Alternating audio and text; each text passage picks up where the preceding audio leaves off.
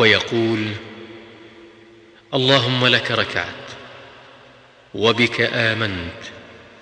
ولك اسلمت خشع لك سمعي وبصري ومخي وعظمي وعصبي وما استقل به قدمي